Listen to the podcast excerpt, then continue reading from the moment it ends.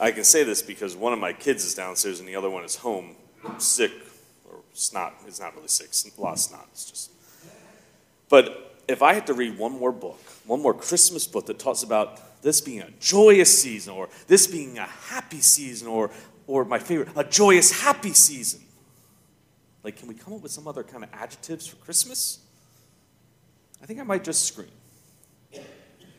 Because I do not feel very happy or joyous. I normally don't at this time of year. What I do feel is tired. My body hurts from carrying twins up and down stairs and sick boys up and down stairs. My, my stomach is upset because all I seem to be eating is um, old cookies and tons of coffee because I'm so tired.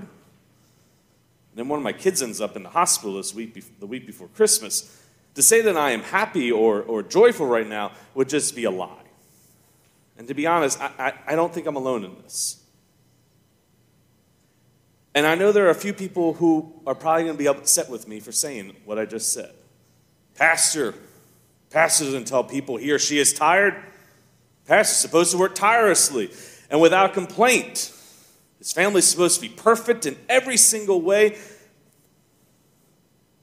And they must never complain so that they might be true to their calling as a pastor. Everybody else can complain about them or complain about their lives, but the pastor has to be perfect, right? But I'm, I'm not your typical pastor. And I can tell you, as, a, as both a pastor and a pastor's kid, that pastors and their families are no different than your family. That we struggle, we grieve, we laugh, and we cry just like you, just like all church leaders do, just like Jesus.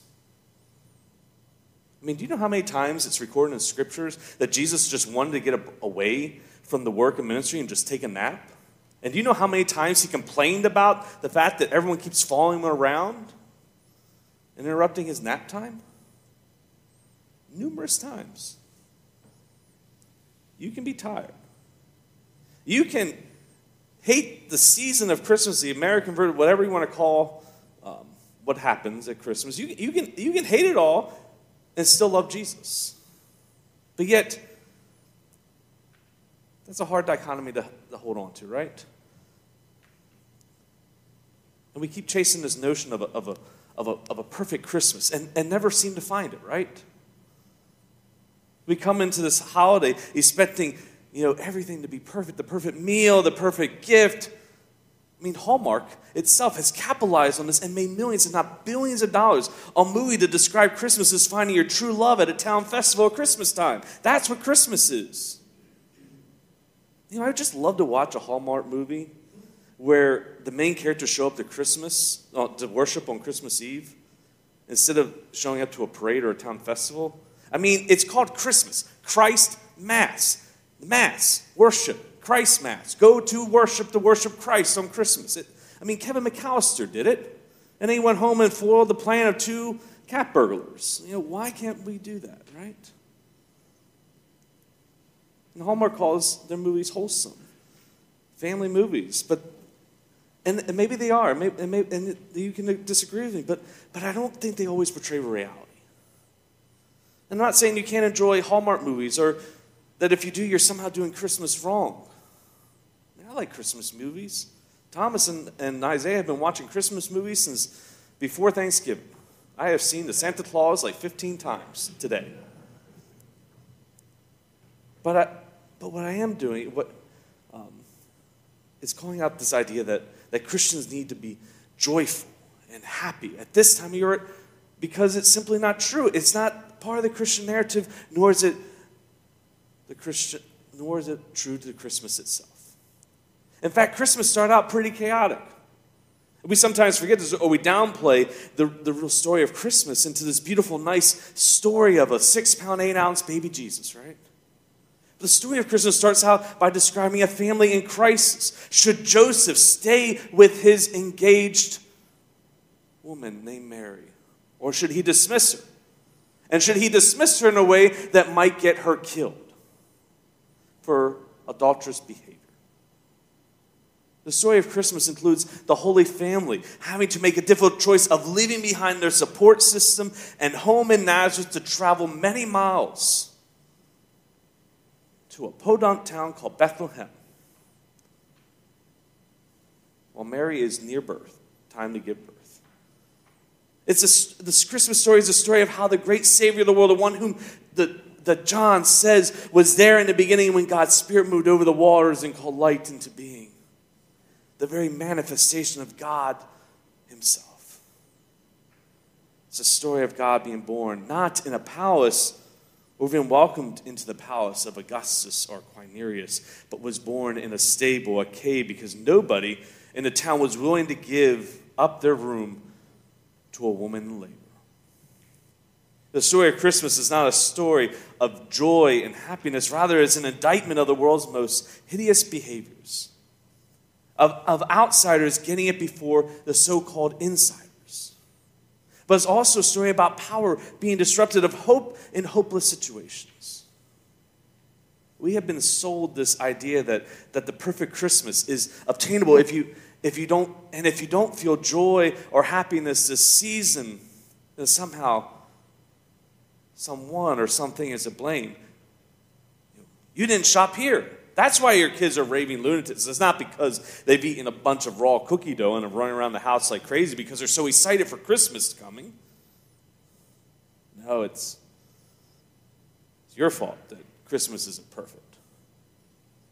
We're so busy trying to create and at times purchase Christmas perfection that, that we miss just how holy of a time this season can be, especially for people who are grieving and feeling hopeless on this night when we set aside time and space for people who are grieving, I think it is important to remember that the story of Christmas is the balm to our aching hearts.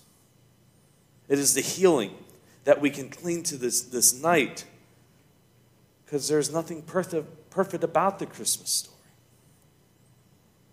You know, one year when I am not so tired of Christmas time, so probably when I retire and the kids are well out of the house, I would really love to spend time in a religious community, focusing on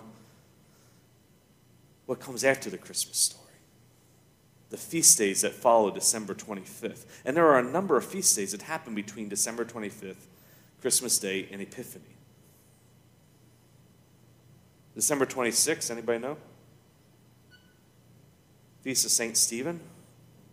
He was, who was he? First martyr that's a weird time to celebrate the first martyr, the day after Christmas. December 27th, it's a weird one.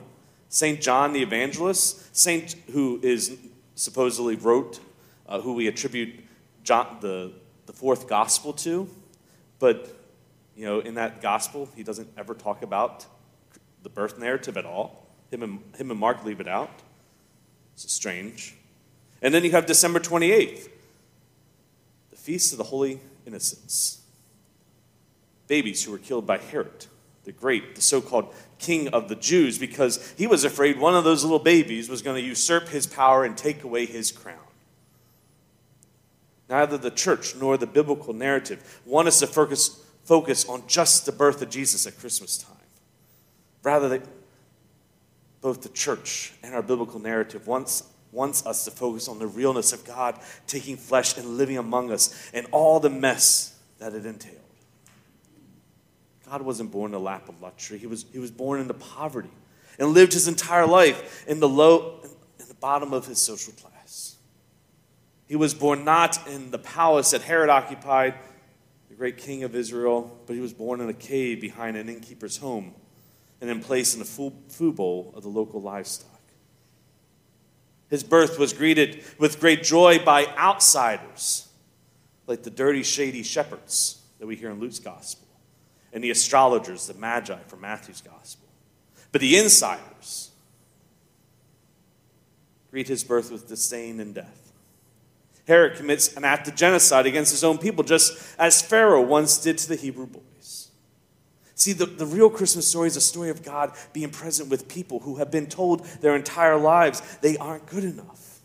The real Christmas story is not built on illusory hope, romantic love, or unlimited prosperity, but is built on the fact that God doesn't care what the elite think or try to do. God is going to show up and be with us, with you, in a way that no one else can be. God promises us that He will be with us in our suffering. God doesn't promise that a Christian's life will be void of suffering. That's really a trademark of modern Christianity. Suffering exists and is something that we, that we as Christians should not flee from, but should embrace, just as Christ was willing to embrace his cross and suffering. Where this world sighs in grief and pain, the Spirit, though, promises us a glory which has not yet been revealed to us. The Spirit promises us a time when all things, all our failures, all of our mistakes, all of our pain that we feel in this life will be taken away. And in this new age, God will dispel and wipe away all the tears that our sufferings have created, and we'll be set free from the bondage of decay. But that day is not today. Tonight, we sit in darkness. But we don't sit idly by in this darkness. As we sit in the darkness, we acknowledge that suffering, pain, and loss are indeed real and a part of the Christmas story. And in doing so, we cling to the hope and promise that God is with us.